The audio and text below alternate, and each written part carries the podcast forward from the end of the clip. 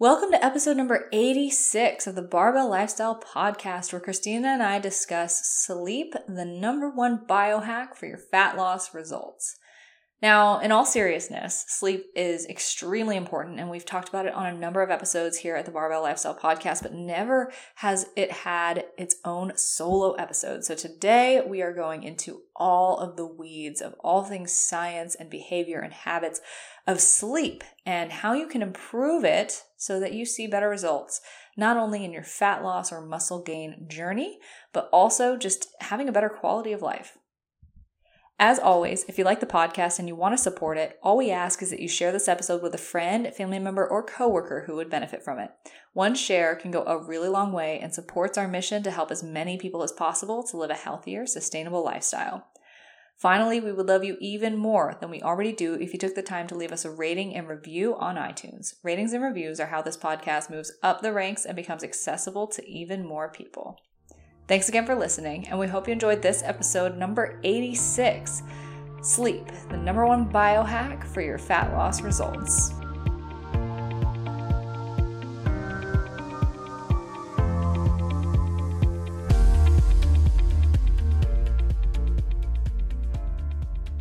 Hi, guys, and welcome back to another episode of the Barbell Lifestyle Podcast. I'm your host, Christina Lynn, and I'm here with my co host, Marissa Roy. And in today's episode, we're going to be chatting all about sleep. My favorite thing in the world.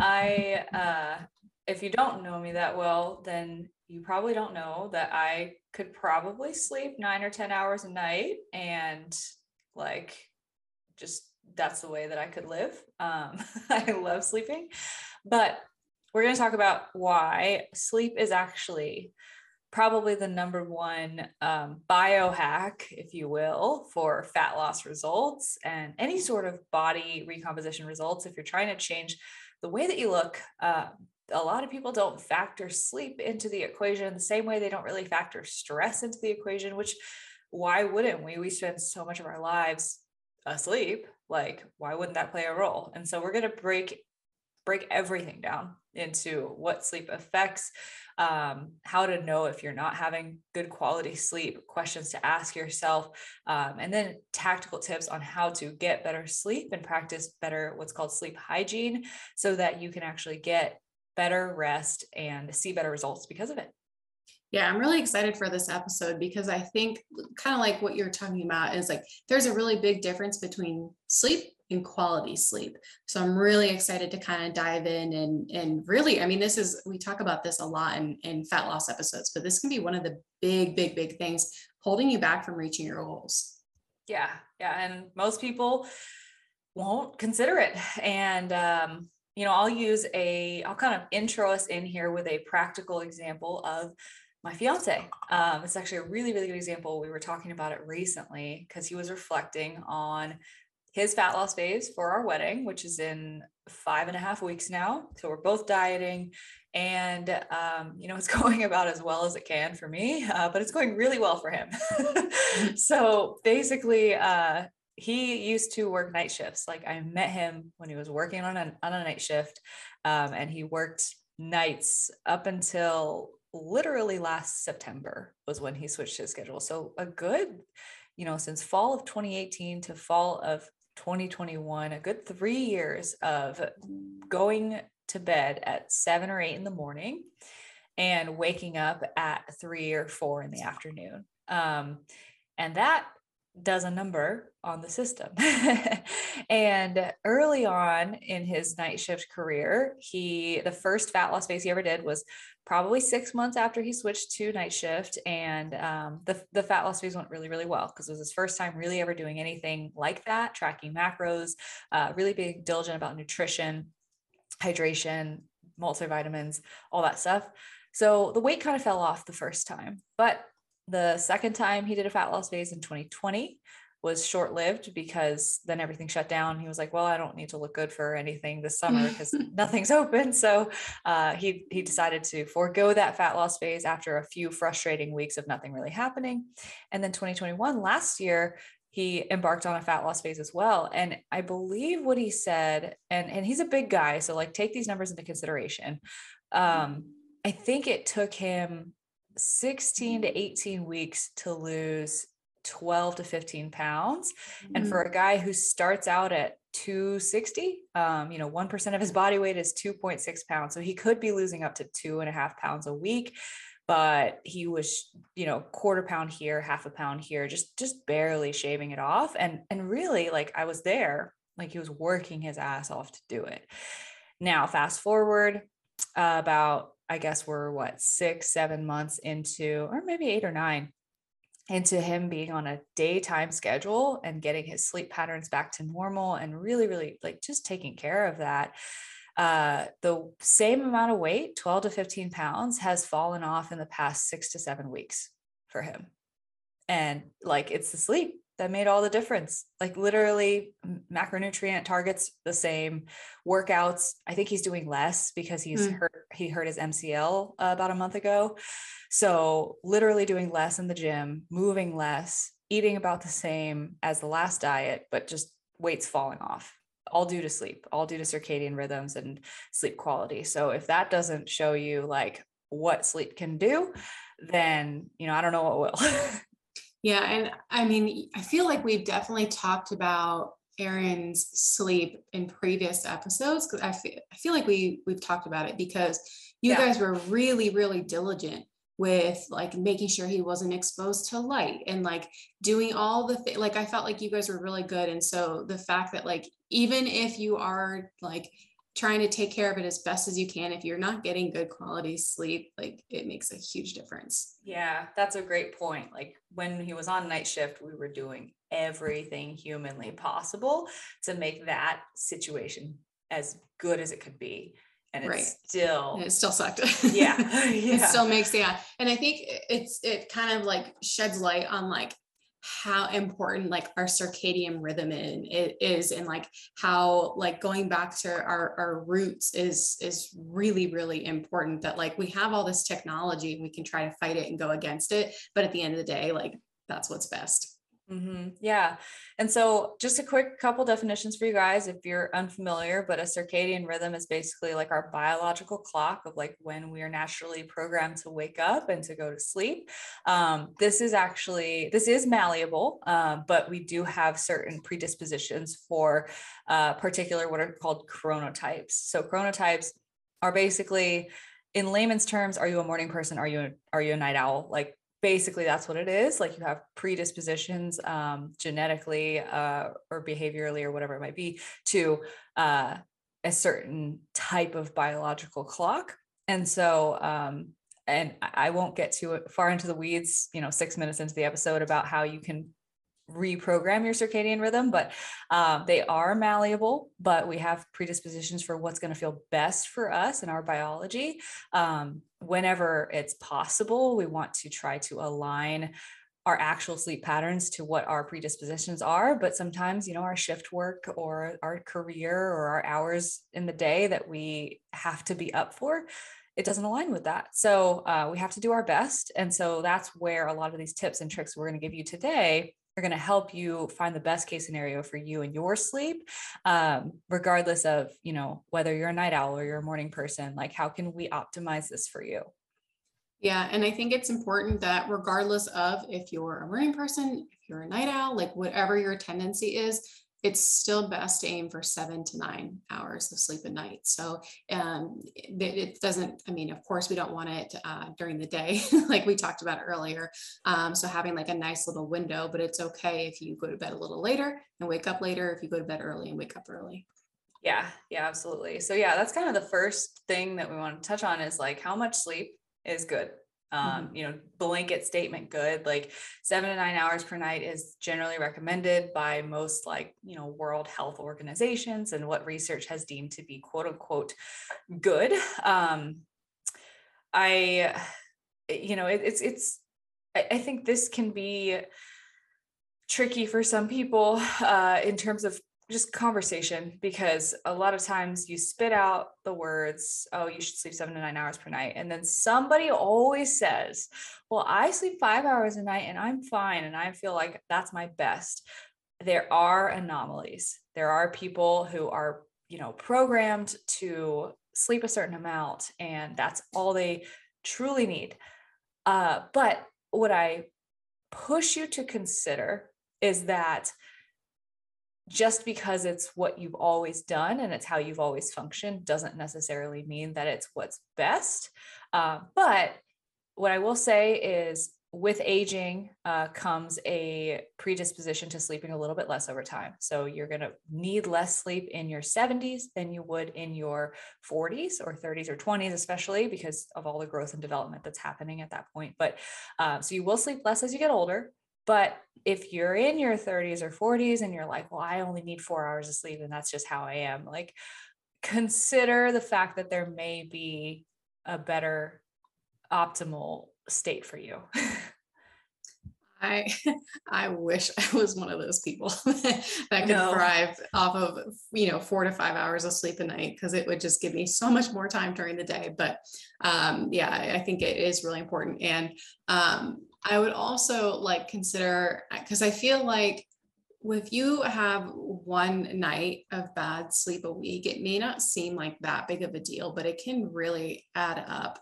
Um, and so you might function fine like the next day, but I feel like the second day really hits you the most. And that's what I'm feeling like today. today. uh, yeah, I was telling Marissa before we started the podcast, I'm usually someone that gets up between 5:45 and 6:30, and I got up at 7:30 today because I stayed up too late the night prior. Um, but just one night of not great sleep can throw a lot of things kind of out of whack for you, like your hunger hormones. Um, so you might have your body signaling to you the next day or the day after um, that you're hungrier um, you might feel like more brain fog. Um, you may not, uh, you may be more irritable and more stressed. Um, so there's a lot of things that can happen just from like one to two hours less for the week. Yeah. Yeah. And so basically, um, just kind of getting into what sleep affects then, you know, if you're not getting either the amount or the quality within the amount of sleep that you need. And those are, you know, I do want to emphasize both of those things. You can get seven to nine hours of sleep and it can be the crappiest sleep ever. and you could still have some of the effects of sleep deprivation, even if you are sleeping the right amount of hours, if a lot of the conditions are not in place. And we'll talk about what those conditions are um, and how, what might impact that, what might impact quality or quantity of sleep that maybe we don't necessarily see as a direct controllable. So I want to get into that in a little bit, but um, just kind of what sleep affects. So, like Christina said, cognition, alertness, mood uh, mm-hmm. is a mm-hmm. big one, you know, uh, hormones and cravings. So, there has been research to show that even one night of restricted sleep, I believe the study was like eight hours, was cut to five hours for one of the groups. Um, led to like significant differences in in the blood work and in the actual balance of hunger hormones. So leptin and ghrelin are the hormones that tell you are you full, are you hungry, when should you stop eating? And they were out of balance after one night of poor sleep. And so hormones can be affected and that can lead to a lack of adherence, say with diet. And so, um, and as well as energy expenditure can be affected, your direct energy expenditure of like how your metabolism is functioning, but also indirect, like are if you're more tired, you're more likely to be lazier and you will be more likely to expend less energy. And then if we're thinking like athletic capability, uh, your max power output, like if you were to one rep max on a day after a great night of sleep versus a shitty night of sleep, guess which day you're going to have a higher number, like most of the time, the night that you slept really, really well. So all of those things can be uh, drastically affected. And one thing I, I'll say is they are affected acutely in terms of like if you have one or two bad nights of sleep, these things will be affected in the short term. But if your sleep is chronically uh, restricted, then all of these things will be affected chronically as well. And it usually ends up kind of establishing like a new baseline for people of like this is now their new normal and then they don't realize that they're functioning submaximally or you know below their optimal capacity for just life so something to consider as well you may not notice that all these things are down regulated if you have been suffering with chronic sleep deprivation for a while Yeah, and I will say the other thing too that it raises is cortisol, so your stress hormone. Um, so the same thing that and we have so many episodes on stress too. um, so that's one of the the big reasons that sleep is so important is because you don't want to live in this chronic state of chronically stressed. yeah, yeah, and you know it's kind of a it's a vicious cycle, and I'm not saying all this. You know, we're not saying this to scare you because like there's easy solutions to all of this but um, you know, if if you lose a night of sleep, your overall cortisol levels are going to be raised. Um, and cortisol plays a really big role in the sleep wake cycle. So when you wake up in the morning, your cortisol is should be at its highest. And when you go to bed, your cortisol level should be lower. And that's what allows you to get to sleep and fall asleep. Uh, this is why night shift is really hard on people because it's literally trying to sleep in a pattern opposite of your cortisol levels. Um, but basically, you know, if you are chronically sleep deprived and your cortisol hormone is out of balance, it is going to further impact your sleep deprivation because of that change in that hormone affecting now your sleep cycle um, mm-hmm. proactively. So it, it is kind of like a self-fueling cycle, um, especially when we get into the conversation of uh, when caffeine comes into the mix um, you know and, and, you know long story short you wake up after a night of poor sleep you rely on more caffeine uh, the caffeine keeps you up later you get even less sleep and then you repeat you repeat you repeat um, these cycles work you know in a negative sense and they perpetuate themselves but they also perpetuate themselves in a positive way so uh, we'll talk about how to make those shifts uh, so just again, not saying it to scare you, but they are very, very vicious cycles. Yeah, absolutely. So, how do you think we should uh, kind of go over like quality sleep versus just sleep? quality of sleep versus sleep, meaning like, how do so, we know? Yeah. So like how how would someone know if they're getting quality sleep or not getting quality sleep? So like the people who are saying, well, I sleep eight hours or nine hours every single day, but I still feel like crap. So like, well, yeah. what's wrong? Yeah. Or like if you sleep four or five hours a night and you're like, well, I feel fine. I feel great. Yeah. This is just my life and this is how I am.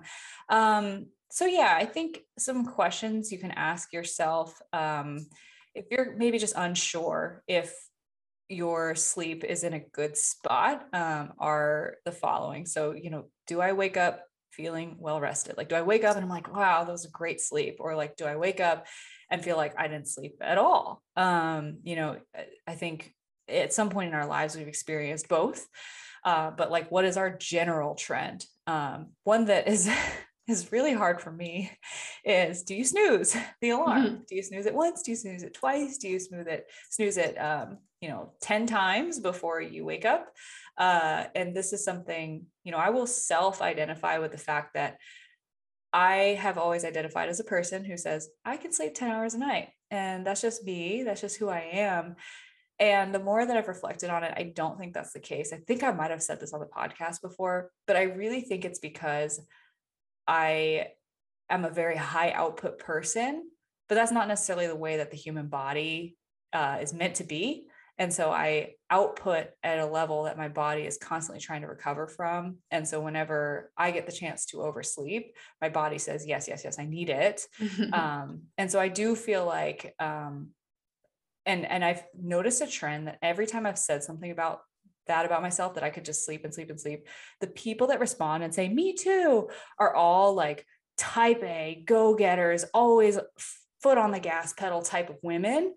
And so I'm like, there's something to this. and so I really think that um, if you have trouble with snoozing your alarm over and over again and you set six alarms to wake up like I do, that is a sign that your body is probably a little out of balance. Maybe you're pushing more than you can recover from. And that might be okay in a temporary time frame but it's something to take a look at in terms of just your long-term health and balance in life which is something that i'm currently doing and working on um, but that's one a big one is is how much do you snooze um, i'll let you kind of jump in here because I know I just rambled for a bit. yeah. So I was going to say, or you could be like me and have a baby and you just have an alarm clock that'll wake you up and there's nothing you can do. You can't snooze it. yeah, that's true.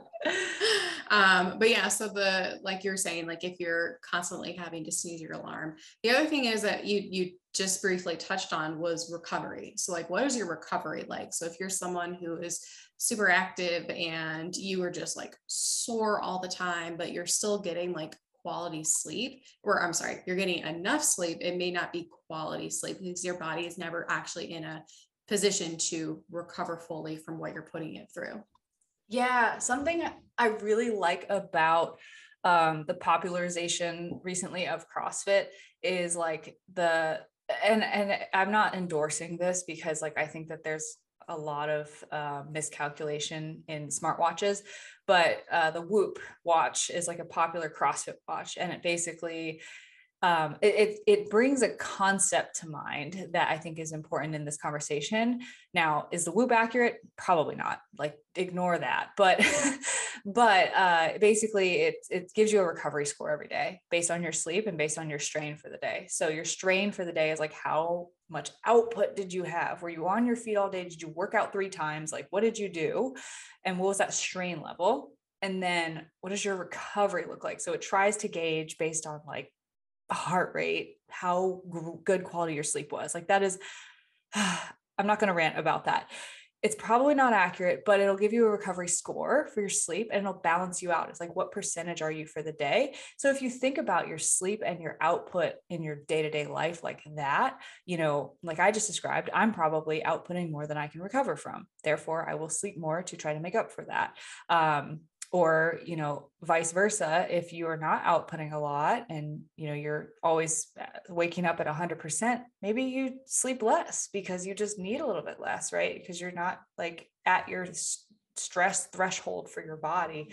Um, and so i think that that concept paints that picture well even though i don't love the the science behind the the watch. Yeah I, th- I think it's good and I, we talk about all sort of trackers like this like you shouldn't like live and breathe by that thing and like this is this number so therefore this was absolute. Um, so just kind of taking it with a grain of salt and just thinking this is probably fairly accurate but probably not you know.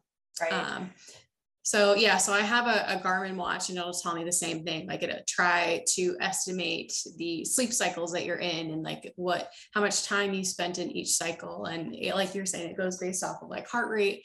Um, so it's it's really interesting. But um, and this is one of the reasons we talk a lot about being in the right season for fat loss. So, like, let's say um, you have something super busy at work. So, like, if you're an accountant and you're in busy season and you're literally waking up at five in the morning, you're going to work, you come home at midnight, probably shouldn't be in a fat loss phase, or you probably shouldn't try to work out um, when you're not getting enough sleep and you're probably not getting good quality sleep either. Um, so, this is one of the reasons why it is super, super important that you're recovering from what you're putting your body through. So, I think that's a, a just a really, really good reminder. Yeah. Yeah. And I think um, two things on that, you know, obviously we endorse working out in your busy season and making it work. I think if I can kind of put words in your mouth and say what I think you were trying to say with that was like don't push your workouts 120% you know beyond recovery in that time frame it's not pr season in busy yeah. season yeah it's, it's, not it's not neglect everything yeah it's it's move because it feels good and gives you more energy type yes. of season. yes, yes. Thank you for the clarification. You yeah, exactly what I meant. Yeah, yeah. I feel like um, I I can read through the lines there. Yeah. Um, All right. So we have quality sleep. So we have if you're getting up and snoozing the alarm, how your recovery is. What are some other signs? Um. Yeah, and then I think I want to come back to the watch before the, the next few signs is just the, the, watches and the sleep stats and everything like you'll get all the data on your phone from your whoop or your garmin or your apple watch on your sleep. Um, one thing i just want to make a point towards is if the data confirms what you already felt then great. But if it's going against what you felt and you're changing the way you think about how you feel based on what the watch says that is a poor direction to head. Always rely on how do you feel in your body first um, and get in tune with that. And then if the data informs that better great. But if it doesn't it might be a question mark. So i think just wanted to hit home the point like listen to your body and learn how to do that when it comes to any sort of data or device uh, when it comes to monitoring health signal status. Um, but other signs yeah. would be do you rely on naps throughout the day? Like do you need naps? Because that is not necessarily something it, it could be like behaviorally trained of just like maybe that's just what what you did growing up and that was just a thing but like do you actually feel like you need them because that is a sign that your sleep throughout the night is not sufficient? Um, are you heavily reliant on caffeine? I described the cycle a little bit but you know if you are having a lot of a lot of caffeine whether you realize it or not it will impact the quality of your sleep if it's not out of your system by the time you're going to bed. So that's really really important um, to know that and and this has um, if you go back to our episode with greg Nuckols uh, and genetics there's people that digest caffeine very quickly there's people that digest caffeine slowly um, and if you are one of those slower digesting people with caffeine, you might have to cut off your caffeine early in the afternoon to have it out of your system by bedtime and get the quality sleep that you need. Um, and you know, you don't have to do a 23andMe to find out. Like you can rely on your body's signals to you of are you well rested? Like to figure out like maybe I should play around with this. Maybe I should see really what's going to get me the best rest. Yeah. And so I think they typically recommend cutting off caffeine, I believe around 1 or 2 p.m. Is that correct? Yeah, yeah. I think anything like, I mean, I've heard before four, I've heard before three, I've heard anything afternoon is bad. Like, so I think just on average from all the different recommendations that are thrown around, like early afternoon for sure. Yeah. And I think the other thing too is just being aware of the caffeine you're consuming like what what uh, what products have caffeine in it and how much um, because that's something i didn't ever really pay attention to until i started prep. Um, yeah i know you have a really funny story. We've told it like twice on the podcast i know it's so funny. But i guess that's another kind of uh, i think like i think that's a really cool example of like placebo effect oh, too. oh yeah yeah um, or nocebo. Yeah. Yeah exactly. Um but yeah, basically, I visited Christina in 2020. Yeah, like mm-hmm. around New Year's time, 2020. And were you in contest prep at the time? No.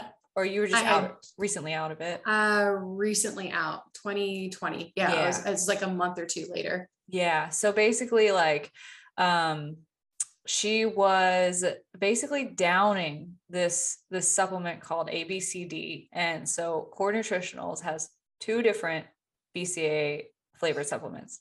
ABCs, which is just BCAAs, beta alanine, citrulline, which is a non-stimulant. There's nothing else in it except just BCAAs and like for for those benefits. And then ABCD, that D stands for drive, and drive means caffeine. And so it has 100 milligrams of caffeine per scoop. And she ordered ABCD thinking that it was the same basically as ABCs or like, you know, what's the difference, whatever. Um, I was, was, I think I was pretty new to core at that point. Yeah. So it'd been like a month or two, I feel like. She was scooping that shit like before bed, drinking her ABCDs, uh, like just out of her fucking gallon.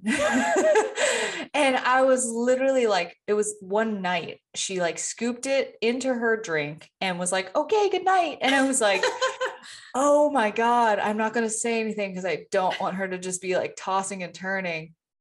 Um, if like, if she feels the effects, she wakes up the next morning and I was like, I was out and I was like, hey, how'd you sleep? She was like, great. Why? And I was like, well, I have some news for you. Fun fact. and I told her the difference between the supplements. And she was like, damn, I've been doing like this many scoops a day. Like, that's crazy.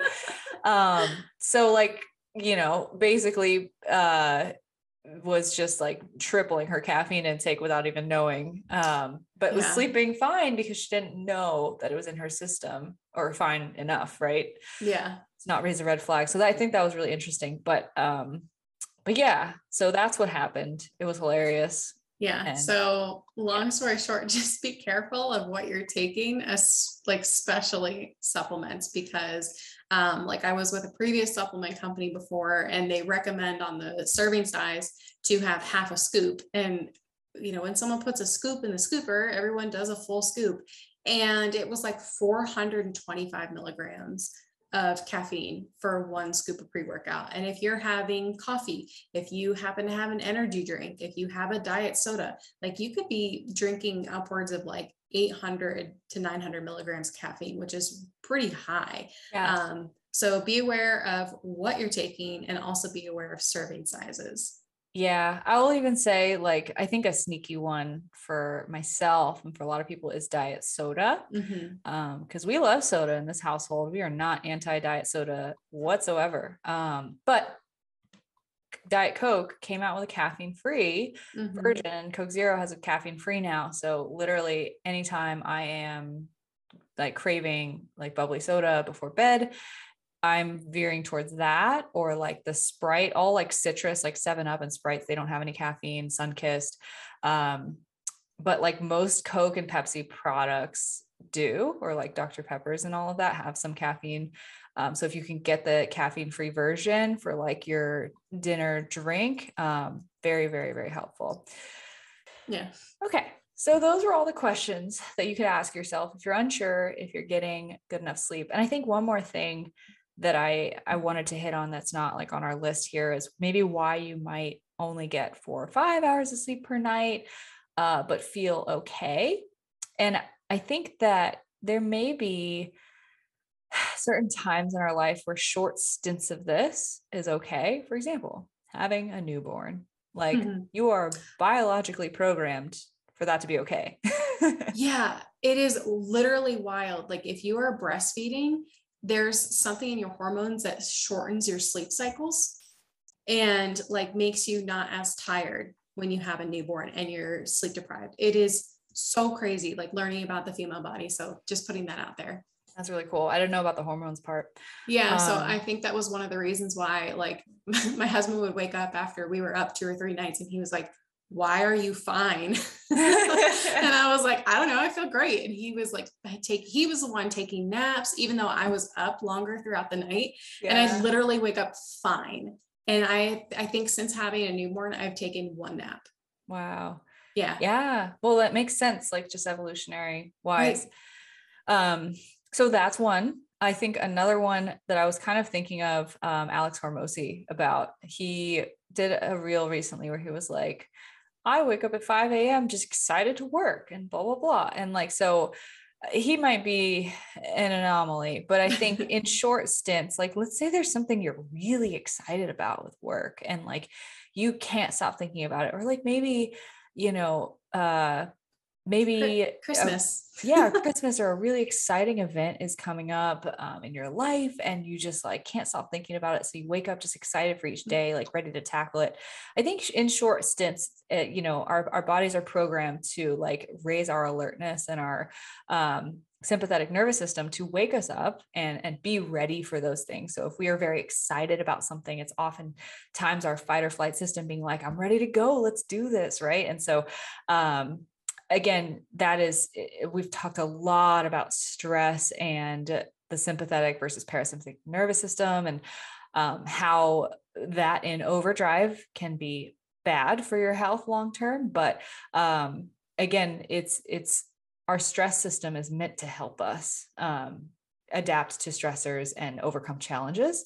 And so, in short stints, that is like okay and that is great use that productivity use that energy use that um, time frame but it's when that gets prolonged is when we might get into a pattern of oh did we go from that to now oversleeping? Are we now compensating for that time frame where we were on overdrive?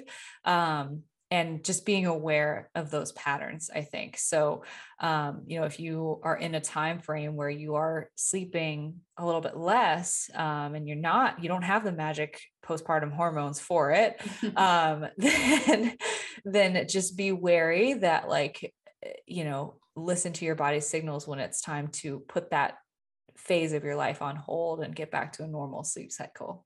Yeah agreed. So we'll transition and now you're like okay i get it sleep is important like how do i improve it? So we're going to talk about something called sleep hygiene um, so again trying to improve the quality of your sleep um, so I know if you're anywhere where I am, like it is so freaking hot, like bumping the AC down, I can just hear like the money falling out of my wallet. But um, keeping your room temperature cold, anywhere between 66 to 70 is recommended. Yeah. And, you know, stay tuned for the end of this episode as well, because we're going to kind of tie all these knots together and all these open loops together of like, okay, sleep is sleep is important. Here's why. And then we're going to go through these tips. Here's what can happen when you implement these tips in terms of your results. I do want to just like touch on that a little bit of like what benefits is that going to have and just contrast there. So stay tuned towards the end if you want to hear all of that as well. Um, but yeah, room temperature, um, screen time, you know, a lot of these things you guys probably have heard before through just BuzzFeed and, you know, just word of mouth. Like it's, it is stuff that is preached commonly, but um, it, you know, I don't think we can really overstate the importance. Um, so room temperature, 66 to 70 degrees Fahrenheit is usually best, um, but it is relative to your external environment. So, for example, uh, Aaron's cousin lives in Phoenix, Arizona, mm-hmm. where it's mm-hmm. like 115 degrees right now. And for him, uh, 75 80 degrees in his house feels cold compared to the outside environment. And so for him that relative change in temperature is you know going from normal to cool allows him to get to sleep better. And so it may depend on your environment a little bit. So just keep that in mind. Uh, screen time. So if you can limit how much you're staring at a screen before bed or if you don't limit that then wear blue light blockers, turn on night mode on your phone or on your TV. So it has that orange hue instead of the blue. Um, that is something that, if we're getting back into the conversation of circadian rhythm, um, the reason why our circadian rhythm programs to uh, wake us up in the morning and have us go to bed at night. Think about what the sky looks like at sunrise and during the day compared to at night. So the sun rises and we have all these blue like hues of the sky and of light um, coming into our eyes and into the receptors of our eyes and eventually getting to this place in the middle of our brain uh, called the SCN, and it programs our circadian rhythm. Um, and when we're receiving that light, that's why everybody nowadays is like get get sunlight the first thing in the morning when you wake up because it programs your circadian rhythm to then wake up at that time consistently. Um, and then when you're going to sleep, uh, the sun setting, um, if you can imagine, like the pinks, the oranges, and like all the colors there, like those are some of the hues that the sky is emitting. And so if we get wind of that, if we're outside in the evening and we're getting that um, decrease in light overall, that is again getting to that same place in the back of our head and um, signaling here's the sleep hormones. Like let's release x y and z serotonin and all of these different things um, and signaling that wind down pattern for our body. So it's biologically um, cued from the environment of like the light that we would naturally see just like from the sky into our brain to program the pattern that perpetuates waking up at the time to continue to you know what i'm trying to say yeah. the end of that sentence was just gone. But uh, yeah, but basically, that is how that works. So, so yeah, you, so sorry. Yeah, no, if you have blue light in your eyes at night, guess what that's going to do? It's going to keep you awake because that is a signal to wake up. The end. Yeah. so limiting screen time, but also like the lights around your house. Um, so start to kind of dim the lights a little bit. And it also is kind of like a cue. You're telling your body, like, hey, it's time to get ready for bed. Like, this is part of our kind of like wind down routine. Yeah, both a behavioral cue and a biological cue. So the light itself yeah. is a biological cue, but the behavioral cue um, will also help. And you could couple these things together because behavioral cues um, signal to different parts of your brain of like, hey, this is a habit that I have. And this habit leads to me sleeping. And then your body's going to start to be like, oh, this is when I'm going to get tired. And then those things will work together. Yeah. So having a repeatable nighttime and wind down routine, I guess that kind of goes hand in hand. So having yeah. a, a very similar routine that you do every single day, and that also includes the time period. So if you go to bed at a certain time every single night, try to repeat that. And same thing with getting up in the morning. Yeah. Um, so that can be difficult on the weekends because typically what happens is we stay up a little later and we uh, sleep in a little bit later. So trying to have your weekdays and weekends be as close as possible. Yeah, yeah. Um, if you can, it, especially because like most people will try to sleep in on the weekends and naturally why wouldn't you uh, want to get extra sleep? But if you can keep that wake up window within an hour of like if you normally wake up at six on the weekdays like can you wake up at seven on the weekends and and make that a habit? So it's not like you know there's a four hour difference between when you wake up on the weekdays and the weekends. Is that going to be perfect? No but like if everything could be perfect and ideal that's what we would do um, yes. um, and you can you can strive for that and you'll make mistakes but like it will improve your quality of life to strive for that rather than just throwing it all out the window yeah yeah um, and I guess we should have said this kind of around the the screen time and, and lights is having uh, blackout curtains. So we actually util- utilize these in the nursery right now because um, we want to like when he's napping, we want to make sure that there is no light in that room to signal like, hey, it's time for bed. Um, so the other thing too is they have these really cool like circadian kind of clocks that like they start to emit light. Oh yeah. And they get lighter and lighter and lighter and kind of help your body naturally wake up. I don't have one, but I like my husband and I really, really want to get one because we're he's super into that stuff. I've I've heard good things about it. I've had yeah. a couple clients who have the alarm clocks that are light clocks instead of um yeah, instead of sound. Mm-hmm. Um it's hard for me to it's hard for me to say that I feel like that would work for me because right now we actually don't have any curtains up in our house. Mm. So we literally our room just like lights up when the sun rises at this yeah. point. Yeah. And I still snooze. So telling you, get a baby, they'll wake you up. oh man, or a puppy. Like that's that's yeah. the next thing, right? Is yeah. uh that'll be an alarm clock in and of itself. Yeah. Um, so okay, so blackout curtains and then also using a weighted blanket. Um, so right now I I love to use one in the winter, but right now, God, it's so hot. Um, so I'm not able to use one, but that can be uh, something to utilize as well. Yeah. Also, um, I was actually talking to someone recently who had a really tight budget and um, you know, their AC bill is not something that is a part of that budget to increase um, in the summer.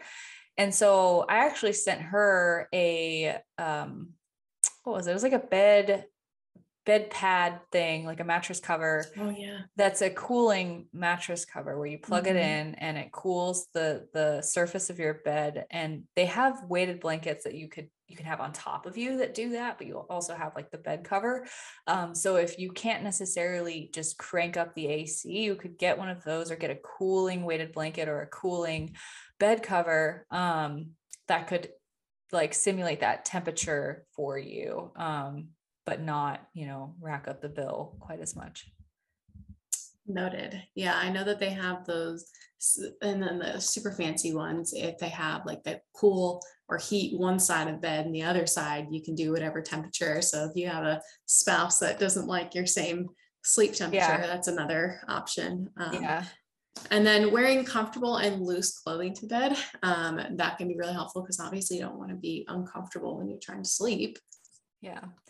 And then uh, we talked about this one, but exposing yourself to daylight early in the morning uh, mm-hmm. and just perpetuating that rhythm of show yourself to daylight, blue light in the morning and avoid it in the evenings. Um, and just try to keep that as regular as possible. I know that a lot of times um, I've heard about, you know, how in Alaska and like towards the poles of the earth, where it's like bright all day for 24 hours, sometimes a year, and dark tw- for 24 hours sometimes a year um, having like an actual uh, blue light like uh, lamp or something mm-hmm. to like sit with first thing in the morning can be really helpful for those types of people um, who just aren't getting the sunlight that they need so that's something that you know if you're in that part of the world invest in that for yourself during those types of times a year um, and then caffeine already talked about caffeine but um, you know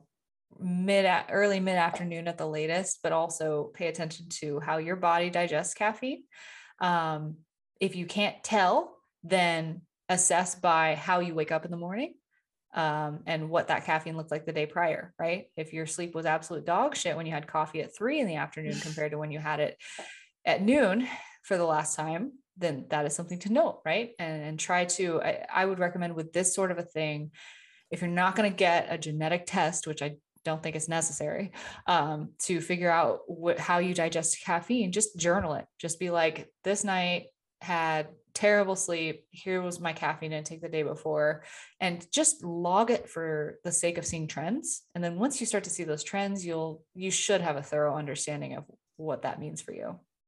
Yeah. So, do you want to tie it all together? Sure. Um, so basically, uh, a couple things that we wanted to hit on was just like, okay, so those are a bunch of tips on sleep hygiene. We talked about how uh, poor sleep can impact pretty much every aspect of daily human life and functioning.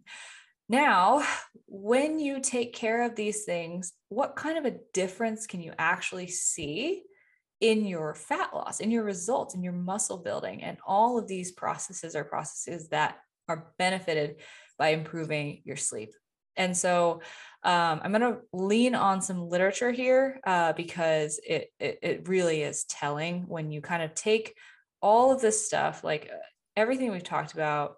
It doesn't happen in a vacuum. It doesn't happen in isolation, right? Like we sleep and we also have our nutrition we also have our training we also have all these other variables that always are just constantly moving parts that adds up to our results. And so the best thing we can do when we want to see does A affect B is put it in a scientific study and see like if we control everything else as much as we possibly can, does this variable A impact variable B?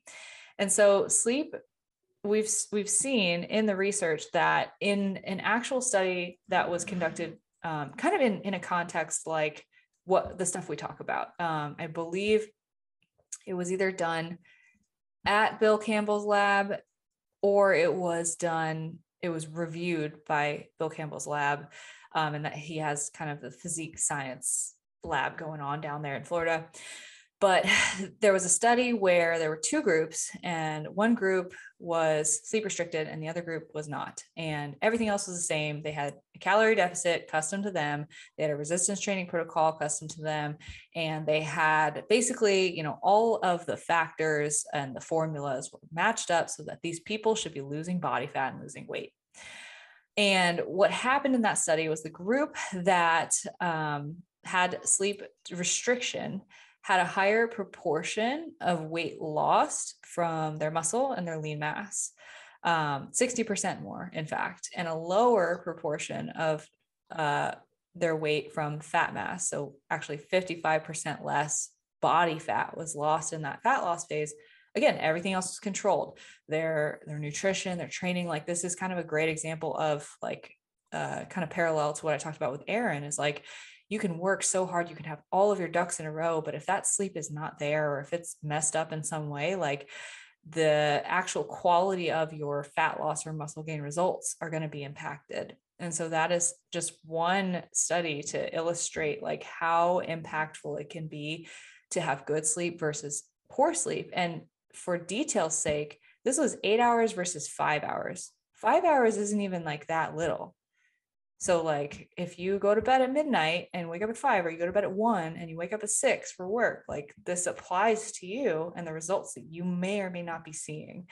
So, if you are um, kind of in that camp, it's hard to break habits that you've had for years of i stay up gaming till one in the morning with my friends or you know i have um, I have nights out a few nights a week that I'm staying out till two or three or whatever it is that keeps you up and prevents you from getting the sleep that you need. I understand it all too well because I enjoy watching TV before bed and sometimes we let it go an episode or two too too far. But you know, when you're in particular phases of your journey, you have to ask yourself like could this make a measurable difference? And if so, like how can I make some concessions with myself to make this better, not perfect, but just better so that you can see the results that you want to see because all of your hard work should not be in vain when it comes to your training and your nutrition and your fat loss journey. Yeah, I think that's a, a really good thing to, to wrap up on. And I have so many things just like anecdotally from like clients and myself, but I think you guys get the point. Yeah. Sleep is important. And, you know, if you have all these uh, tangible takeaways and you're like, okay, but I'm going to bed at two in the morning, like, how do I go to bed at like nine? Try just every single night trying to go to bed like 10 minutes earlier and like 10 minutes yeah. earlier 10 minutes earlier and eventually you might be able to move it up a couple hours and just see the difference that it makes and, and play around with it like you know just with anything you might need to figure out what works best for you in your body yeah no that's a great point and you got to be patient with yourself when you're changing these patterns because your circadian rhythm does not reset itself overnight. Um, it'll usually take at least a few days if you're really diligent about it. But if you're, you know, kind of spotty or inconsistent, like it could take a couple weeks. Um, and so, you know, try your best to just take baby steps. And so we we recently had a client was going to bed at two or three in the morning. We said, let's go back 30 minutes. You know, if you can get to bed at 1 30, like that is a win and it was such a perspective shift for that person because they were like, oh, like I can call it a success if if it's not 9 p.m. Like, oh, cool, right? And mm-hmm. um, it's almost like more motivating because you'd be like, wow, I can actually do that. So be right. patient with yourself and set realistic goals and take it slow because your sleep patterns are most likely uh, have been ingrained for a long time and habits around that. Uh, and it's going to take a while to undo that just like any sort of habit change. So be patient with yourself and um, take those baby steps.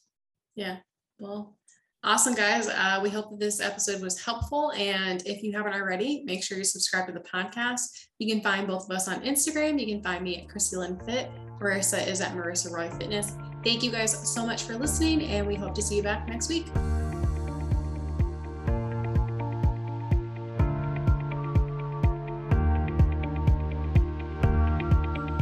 Thank you so much for listening to the Barbell Lifestyle Podcast, and we hope you enjoyed this episode and learned something from it.